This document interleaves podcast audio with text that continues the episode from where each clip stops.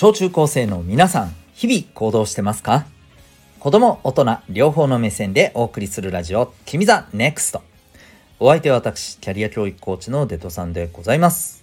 学力、成績ではできない人生の成功、幸せを実現する力を学ぶコーチングの教室を開いております。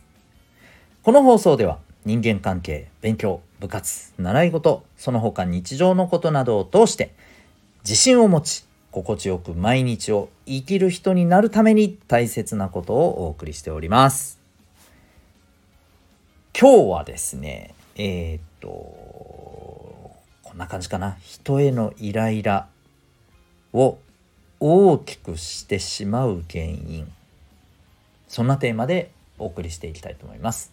まあよくですね、誰かに対してなんかもうし、なんかひイライラするやつさ、みたいな、えー人はですね、まあ、ぜひ、あの、お聞きいただけたらと思っております。どうぞどうぞ最後までお付き合いください。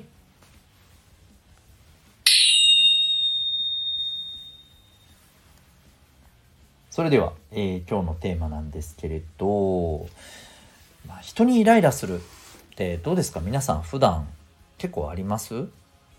まあイライラまでいかなくてもちょっとイラッとした。とか、うん、なんかちょっともやっとしたとか。なんかね。あのこれはえっ、と出来事というよりはどっちかっていうと人に対してかな。あまあでも出来事でもいいかな。うん、うん、例えばそうだね。なんかうーんなんかコンビニ行ったらめちゃくちゃいっぱい人がレジに並んでてとかね。そういうことでもいいかもしれないね。それでなんか「はあ?」ってねイライラっとくる。みたいなね。うん。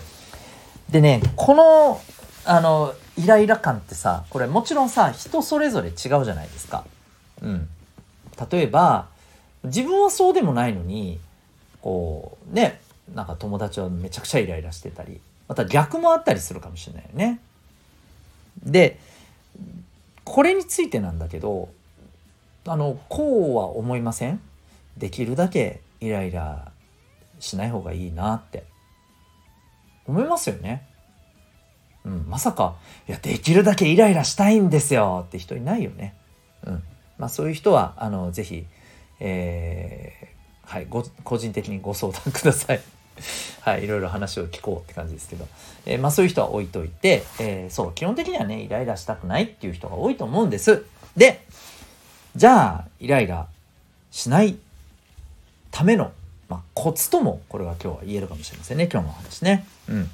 えーこれについてね、まあ、あの、伝えたいんですけど、ただ今日はね、この切り口としては、まあ、どうしてすげえイライラしちゃうのか。うん。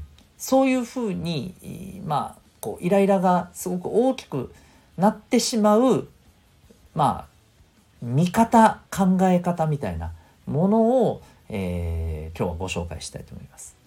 これズバリですね。えー相手に、まあ、なんていうかな。こう、わざと、相手がわざとやってる。相手になんか悪気があるみたいこういうふうに感じてしまう人こういうふうに捉えてしまう人がですね結構イライラ感って大きくなりがちなんだよね。そういや例えばさそうだよねうんなんかえっ、と、まあ、ちょっとしたことかもしれないけどさ例えば自分が急いでてさうんなんか歩いてたとするじゃない学校でもいいけど外でもいいけど。で前から歩いてきた人がいてさでさ急いでるじゃない。でもぶつかりたくないじゃない避けようとしました。ところがあっちもね同じことを考えて自分が右に避けたらあっちもねまあ自分と同じ方向に寄ってきてであっと思ってまた逆がねあっあっみたいな。これあるじゃん。あるじゃんこういうことって。でさ何ともない時は別にあの急いでも何でもない時はさ別に大したことないかもしれないんだけど別に何とも思わないかもしれないんだけど、えー急いでる時ってさこれですげえイラってくるっていう人もいると思うんだよね。でこれってなんですげえイラッとくるかって言ったらこいつ邪魔しやがってみたいな。わざとかよみたいなね。わかる？このわざとかよっていう感覚。うん。これがあるとねすごいイライラしやすいんですよ。そう。なんかイライラする人ってさあのよくイライラしてる人ってさこういうね何て言うんかな。なんで自分の邪魔をするんだみたいな、うん、まるでさあの何、ー、て言うの？自分を邪魔なんか自分を邪魔しようとしているみたいなさ。そういうふうに受け取っちゃうなんか癖みたいなもんだと思うんだけどさこれさ。そういうのがあるんだよね。どうどうですか？ちょっとこれ聞いて。例えば自分自身だったりあるいは、まあ、自分の周りのよくイライラしてるなあの人みたいな、えー、人がいたらちょっと思い出してみてもらって。なんかそういうふうに感じているような気しません？うん。そう。別にあれだよ。相手からすれば何も悪気はないんだよ。もうたまたまそうなっちゃったみたいな感じだったりねするんだけどうん。なんかイライラしてる人からすればですねなんか邪魔しやがってわざとか何が楽しくて自分の邪魔するんだみたいな。そう。うん。悪意があってなんかあのー、わざとやってるだろうみたいな。うん。なんとなくなんかそういうふうにね受け取ってしまう、こういう感覚ってねあると思うんですよね。なんかもうもっと言うとさこれ人によってはさもうなんかそれ大丈夫ね妄想でしょってしかあの思えないと思うんだけどまるでさ何て言うのかな世界が自分を邪魔しようとしてるみたいな。うん。なんで自分はこんなに運が悪いんだなんか世界がなんか自分のことをつまはじきにしようとしてるみたいな。そう。でなんかさこれそれこそさあのー、なんかこういうの聞いたことないですか？うんなんかものすごいこうえー、犯罪をこう例えばテロみたいなものをさやってしまうような人ってさもうなんか世界が自分をもうなんか必要としなくなったからイラッとして世界を壊そうと思ったみたいななんかさほらなんかほらドラマとか映画とかでもなんかそういう風なさキャラクターっていたりするじゃないですか。うん。そう。まああのあれはかなり誇張して描いてる部分はあるとは思うんだけどただ要素としては私すっごいこれはあると思うんだよね現実でもね。うん。そう。なんか自分のことをとにかくなんか邪魔しようとしてる。自分のことを外そうとしている。自分のことをやたら憎んでいる。周りが。うん。畜生みたいなね。別にそんなつもり全くないよ。うん。そう。周りからすればね。うん。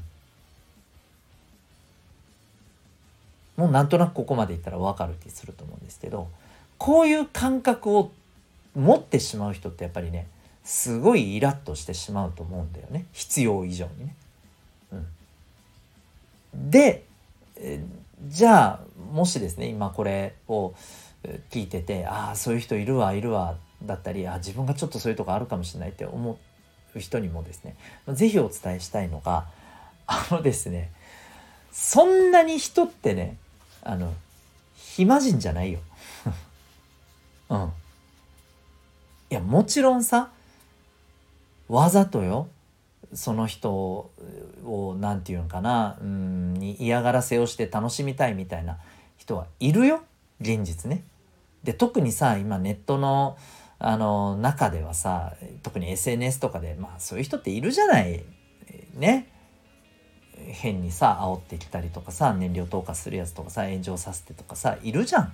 うん、そう。ああいう存在が多分ねあの出てきてることもあってね多分さなんかこう悪意のあるやつばっかりだみたいにさ思ってしまう節があるんじゃないかなって思うんだけどあの言っとくよ。炎上させてる人ってあれ基本的にごく一部だったりしますからね。たくさんいるように見せかけるために例えば複数アカウント使ってさもう別にいちいち俺がこんなこと言わなくたって分かる人多いと思うんだよね。うん。そんなもんよ。そう。そんなやつあの結構稀だよ。うん。つまり何が言いたいかっていうとあのあなたを邪魔しようと。ね。あなたをわざと陥れて楽しめ楽しもうと、うん、そんな悪意のある人そうそういませんって。はい。気にしすぎですって。うん。で万が一そういう現実にねそういう人に出くわしちゃったんであればあばっかじゃねえの？と思えばいいんですよ。本当に。でそんなことして何も得しないからね。うん、やってる側からしたらね。そう。何も得しないよ、うん、うん、あの一時的にそれでねなんかちょっとねなんていうの優越感に浸れるだけで。あのもうそれも含めてうわみっともなっていうだけよ。でもっと言うと後になってねその感覚は自分で味わうのよその人は。うん、で惨めな気分になっちゃうんだよもっと。哀れでしょ？うん。そんな気にする必要ない。でもう一回あの本筋戻ると。そんなにねあのあなた邪魔しようしなんて人いませんか？大丈夫です。たまたまです。そういうこともあるさ。っていう感じです。はい。もしねあのあなたの周りにねもしそういう感じでしょっちゅうイライラしててっていう人がいたらあの何かさこうお話できるタイミングでさそっと伝えてあげたらいいと思うよ。大丈夫だよって。うん。そう。そんなに邪魔されてないよって。うん。ぜひぜひ伝えてあげてください。そして、えー、そういうふうにねあの受け止めてください実際それがあの事実です、うん、自分が作り出した幻影ですはいそんなものにね惑わされてイライラして、えー、そんな時間をたくさん作るなんてもうほんともったいないよ。うん。生きてる時間の無駄遣いだよそれは。と思いますんで是非是非あのー、この、えー、邪魔されてるとね、えいう感覚さっさとどっかに置いてった方がいいと思います。ということで今日はですね、えー、イライラが大きくなってしまう理由そんなテーマでお送りいたしました。あなたは今日この放送を聞いてどんな行動を起こしますか？それではまた明日、学びようき一日を